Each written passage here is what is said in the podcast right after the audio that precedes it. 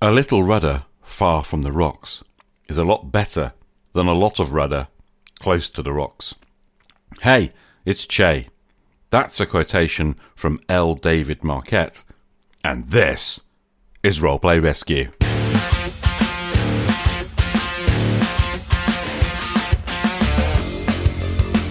Gonna bring me back. Give me a plus one to attack. To come back to the dice. Whoa, oh, oh, oh, I think I need some good advice. I need a roleplay rescue. Oh yeah. I need a roleplay rescue. Oh yeah. Oh yeah. Hello, rescuers, and welcome to another episode of Roleplay Rescue, the podcast about recovering our lost role playing hobby. Today's episode is a quick overview from an approach to GM preparation that I call Tiny Prep. It was inspired by the work of B.J. Fogg, the director of Stanford Behavioral Lab, and discussed at length in his highly recommended book, Tiny Habits. I'll stick a link in the show notes. Tiny Prep is a simple idea of doing your GM game preparations in very small increments daily, or, in my case, six days a week. Being an Orthodox Christian, I always take Sundays off as a day of rest and play stuff that isn't my games that I run for other people, such as doing some solo play. I utilised the science of human behaviour revealed by BJ Fogg to leverage the natural habit forming processes of the human brain to increase my output of prep before games. The great benefit is that I now prep more material and better quality material for my games than I did before. For my anxiety, this has helped me in at least two ways. Firstly, I feel less pressure and stress around GM prep, which helps me overcome the procrastination that arises from fear. And secondly, I enjoy the prep more and come up with more creative ideas simply because I'm not locked into a cycle of anxiety. Not being anxious frees your brain up to be creative. I'd suggest that a third benefit is that I believe it's helping me shift away from some old, outdated beliefs about GMing that I embraced in the past and kind of come to terms with a much looser and more fluid approach. This is season 11, episode 11 Tiny Prep.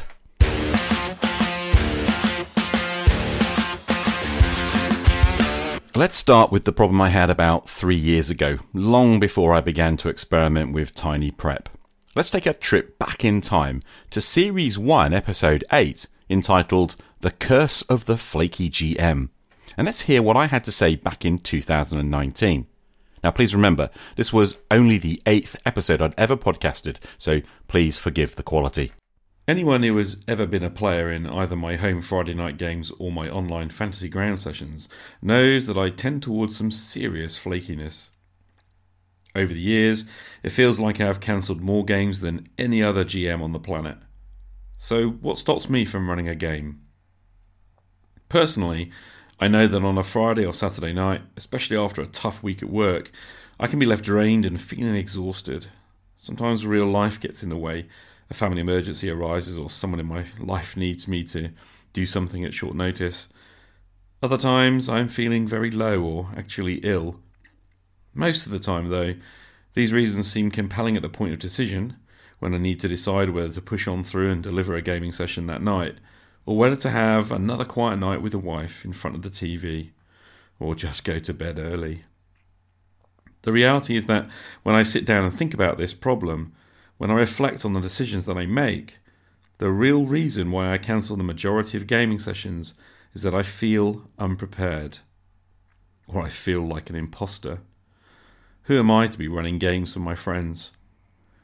When I have the feeling of not being ready, it's easy to rationalize pretty much any barrier as an excuse to get out of doing the hard thing, prepare a session, and deliver on it.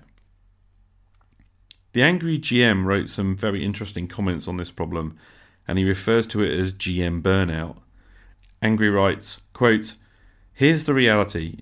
If you're feeling tired or run down and you cancel a game because of it, that's fine. It's only fair. But it makes it easier to cancel the next game and the next one. And eventually you tell yourself you must be suffering GM burnout. So you put your game on hold and you figure you'll come back to it within a month or three or six. and nine months later, you're wondering what happened to your games.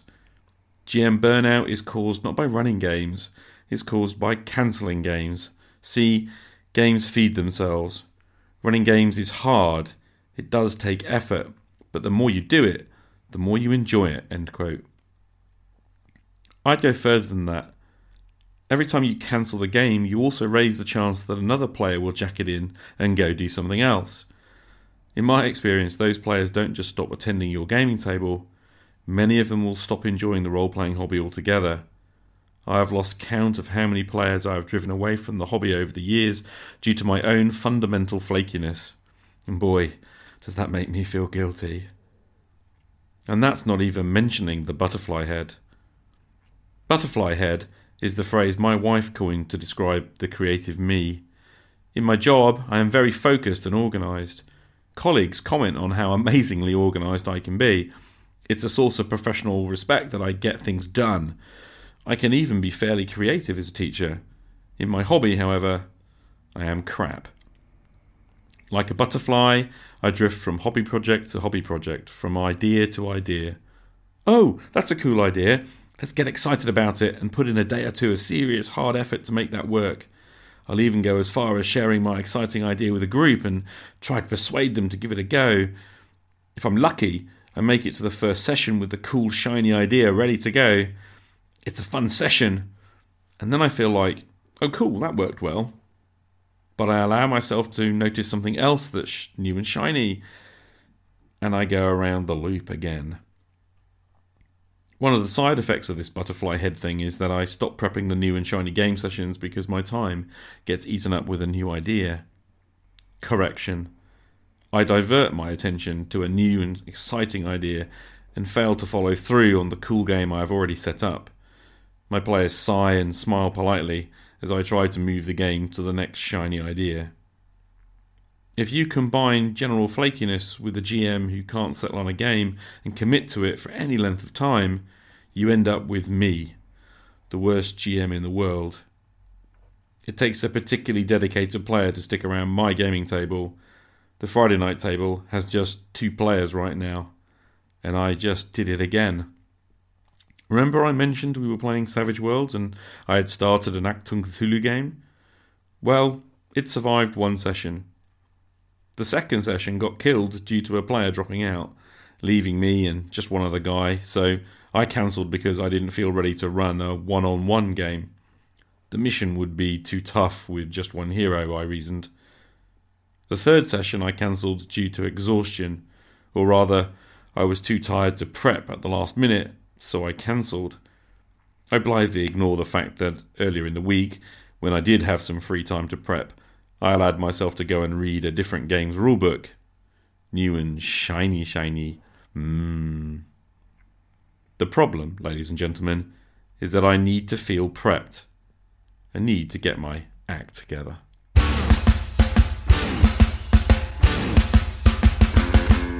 Since 2019, I've discovered two major things about my mental health. Firstly, I was prone to spiraling into anxiety caused by some as then undiagnosed, generalized and social anxiety disorders, for which I received treatment throughout 2020 and 2021. Secondly, the therapy has revealed a 70% likelihood that my butterfly head is in fact ADHD, a condition that I am presently working through diagnosis to confirm. I tell you this simply for context, but back then I believed I was defective and somehow morally wrong because I couldn't get my prep in order nor hold a game for more than a handful of sessions. It turns out that there is some seriously useful psychology that has helped me adapt and grow, giving up this view of myself. Enter Tiny Habits, the book by BJ Fogg. There are many books on habits out there, and I have read many of them. So far, however, this one has been the most useful to me, although your mileage may vary. Tiny Habits introduced me to the Fogg behavior model, which predicts the likelihood that you'll take any given action. From this, I was introduced to behavior design as a concept, and then on to the idea of Tiny Habits itself. It was revolutionary for me, coming as it did just around the time I was collapsing into debilitating anxiety and eventually seeking therapeutic help. That said, I've had to read the book twice, and I'm keen to dip into it again to keep the ideas fresh. It's really easy to forget the good stuff. To get us started, let me explain how behavior works by teaching you the Fogg behavior model. This will take about two minutes. Behavior happens when three things come together at the same moment motivation, ability, and a prompt. You can visualize this model in two dimensions. Imagine a vertical axis, that's the level of motivation for a behavior, and it can range anywhere from high to low. Along the horizontal axis is the ability to do a behavior. It's also a continuum. On the right is high ability, and I'll label that side as easy to do. And on the left side of this axis are behaviors that are hard to do. Suppose you want someone to donate to the Red Cross.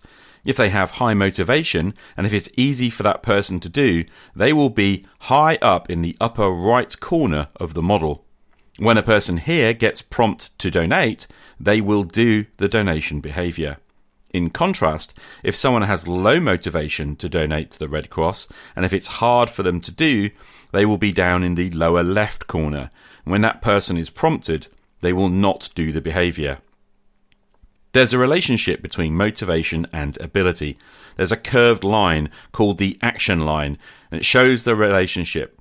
It's a curving line from the top left down to the bottom right, just with a small gap between the two axes. It forms a kind of smiling curve.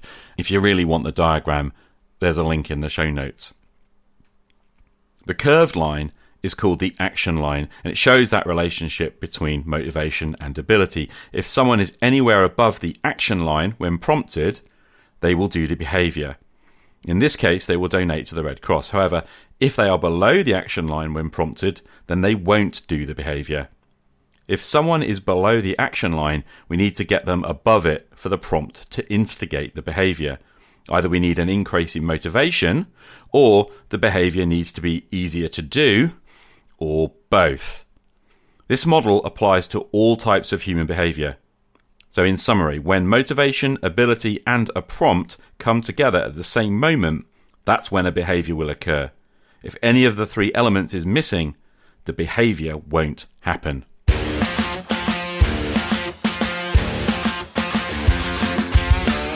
Big thanks to BJ Fogg for page 279 of Tiny Habits, which contains the script I used there to take you through the Fogg behavior model, or at least more or less. In real life, you're supposed to draw it, but this is a podcast, so I can't show you. Anyway, Tiny Habits works by focusing on the ability axis on that Fogg behavior model. Because motivation is so fickle, so variable, the suggestion is that we need to make new actions we want to take as small as possible so that we can get above the curve in the graph and actually take the action. For me, this actually began with trying to increase my exercise during the coronavirus pandemic first lockdown here in the UK in March to July 2020. I couldn't seem to get myself out of the door, so I used the advice in Tiny Habits to begin with simply putting on my running shoes.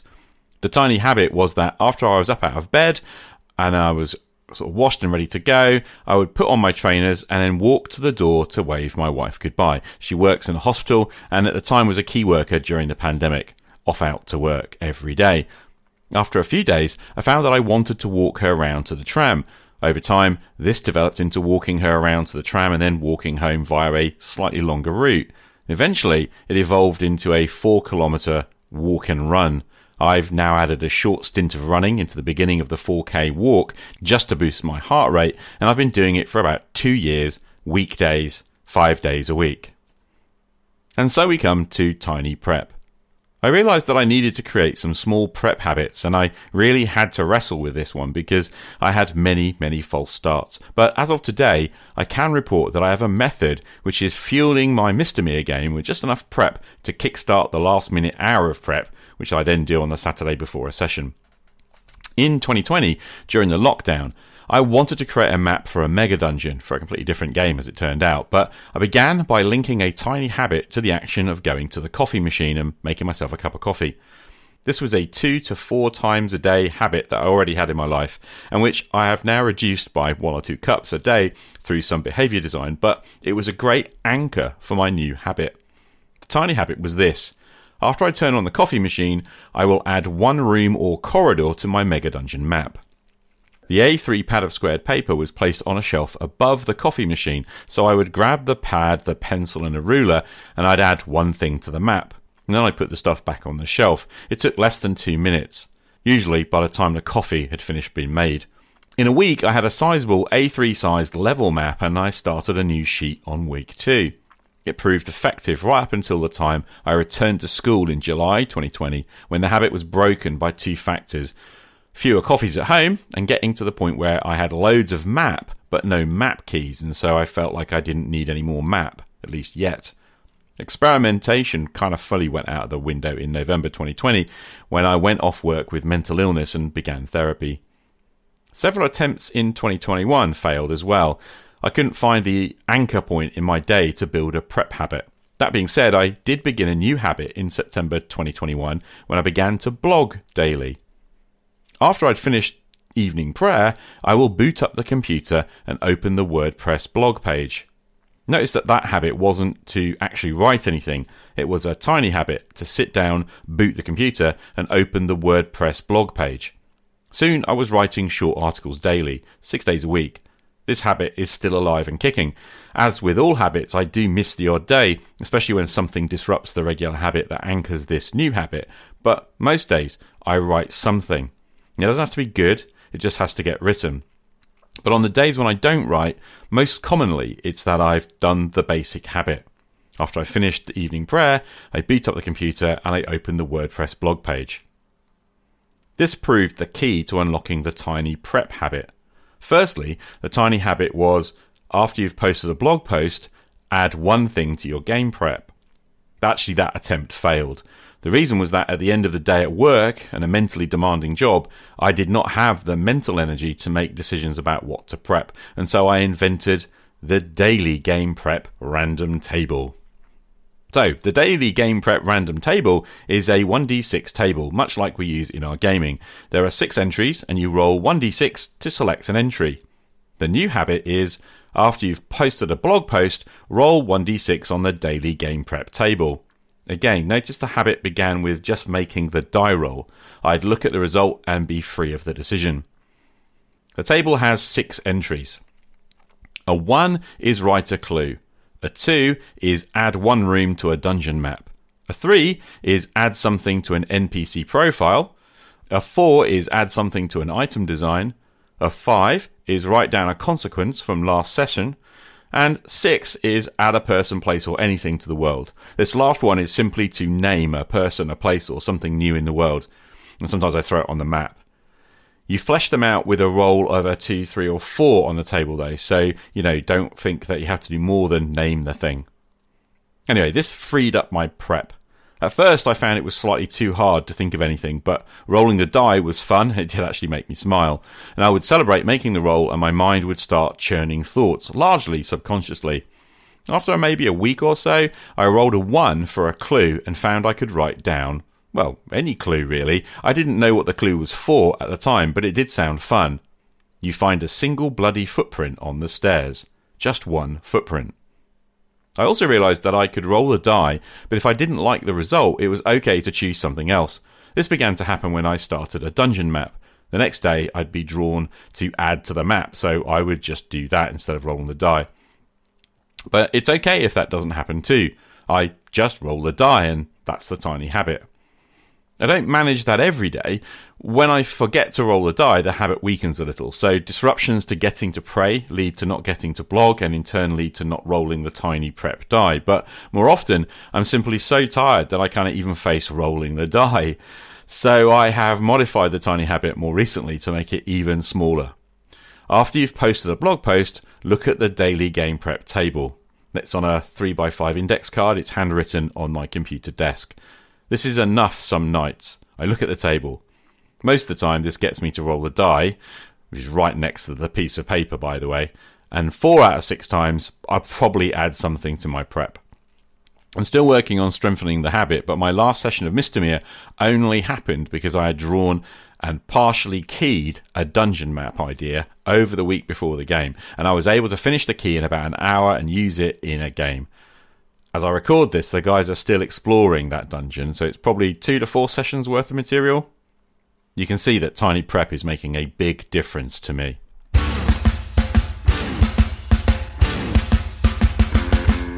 How can you apply this approach? Well, Tiny Prep is a 10 second tiny habit. Find a suitable anchor habit that you already have that places you wherever you would need to be to do some prep. Being at my computer works for me because I also keep my bullet journal on that desk while I'm at home, and thus I blog and then can either type up a note in the computer or handwrite or hand draw something in my notebook. After you do X action, then roll 1d6 on the daily game prep table. Well, that's the original habit. Make it as tiny as you need it to be. Sometimes it's okay to just look at the table and elicit an emotional response. Usually I smile. But the genius of the 1d6 table is that it takes away the decision point. We only have so much cognitive energy, and so decisions are actually too hard. I spoke about this a bit last episode. Remove the decision point by rolling on a random table. That's the real power of random tables, in my experience. They remove the requirement to think again about something you already thought about. Roll and, if you can, do the thing. Tiny prep takes me between two and five minutes daily. Usually it's about two minutes, sometimes it's less. Never longer than five minutes because I am basically too tired. But two minutes daily, six days a week, is 12 minutes. It's amazing what you get done in 12 minutes a week. Add an hour fortnightly when I sit down to prep the session, and I have one hour and 24 minutes of prep done in that fortnight. But the hard work, the decision making, all about what stuff I added this time around, that was done during Tiny Prep and subconsciously in between. GM prep time is now all about fleshing out details, grabbing stat blocks, and tidying up the outline ready to play. And that's my experience of Tiny Prep. I hope you'll consider giving it a go. Thanks for listening. I'll see you next time.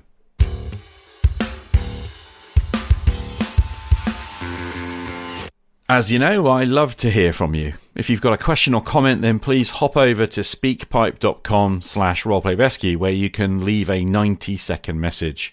Alternatively, you can hop over to the blog at roleplayrescue.com and press the button on the top right. It takes you straight there.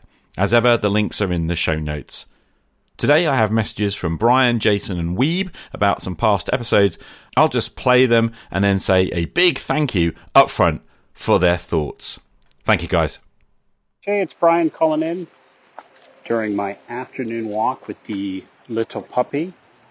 The cool, not really cold, cool, I'd say, uh, winter afternoon that we're having here, where it's still probably about 20 degrees in the Queensland. Uh, hopefully your heat wave is breaking, but wanted to give some feedback and comments on episode five, the discussion with Minion.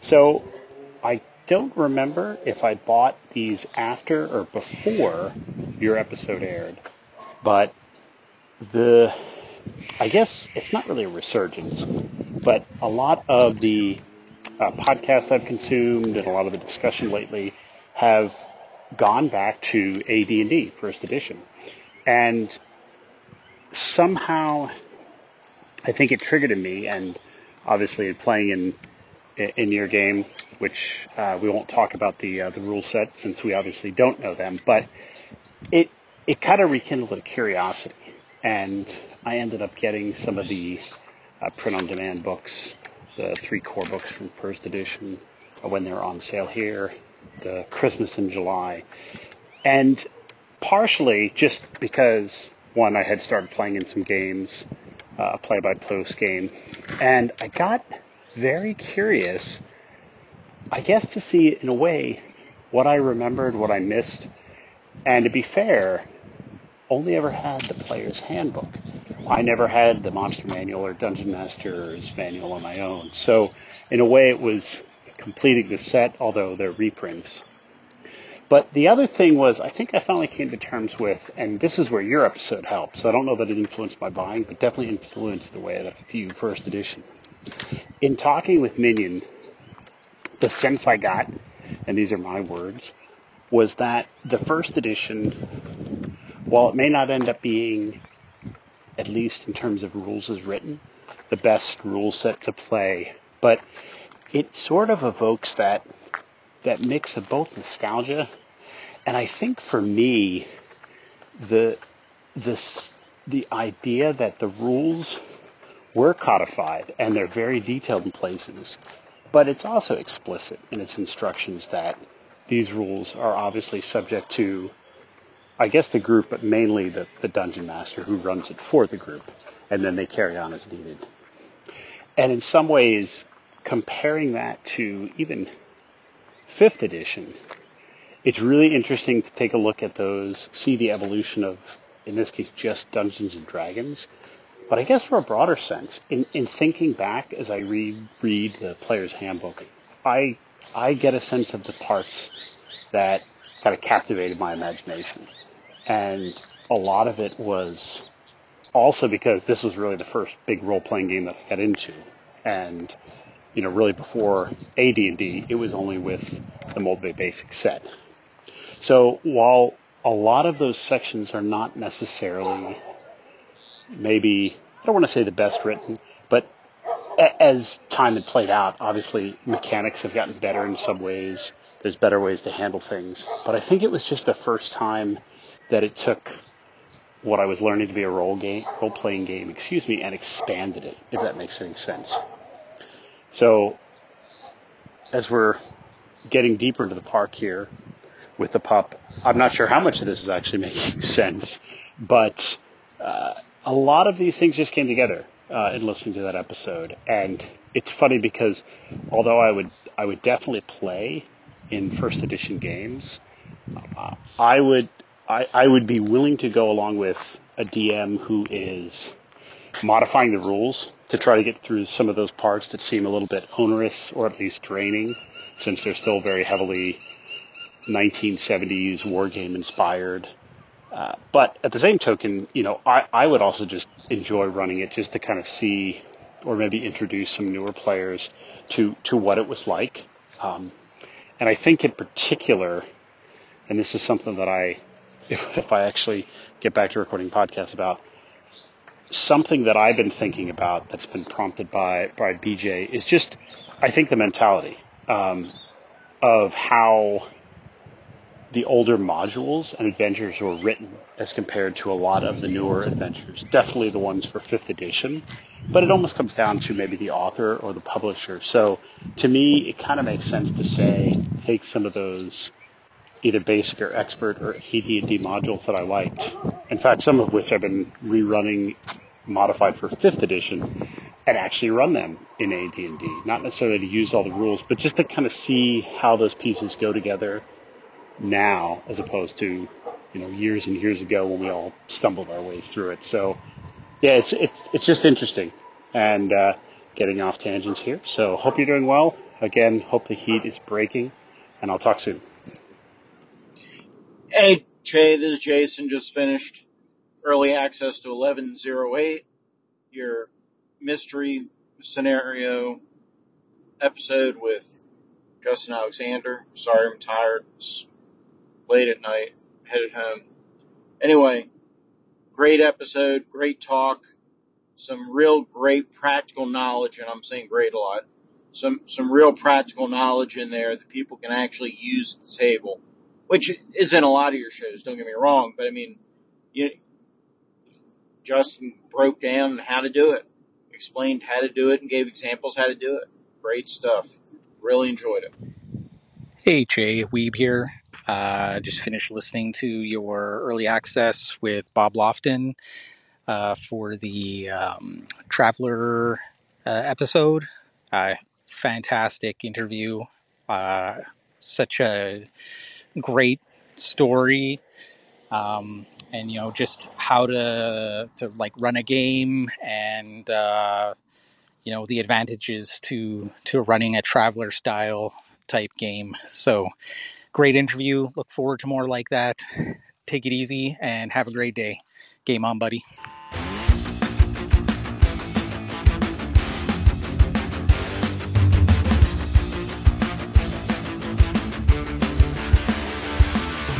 Here's another one in the can. I hope that today's show has been useful. Big thanks for listening, and I hope you'll join us again next time. Thanks to Brian from I'll Have to Look That Up, Jason from the Nerds RPG Variety Cast, and to Wiebe for the call ins today. Please keep the comments coming. Thanks to the Roleplay Rescue patrons who support the show through patreon.com slash rpgrescue. Welcome to the two or three new ones in the last few weeks, and thanks also to Jon from Tale of the Manticore for the show music. That is it for now. My name is Che Webster. This is Roleplay Rescue. I hope you're well, and I'll see you next time. Game on.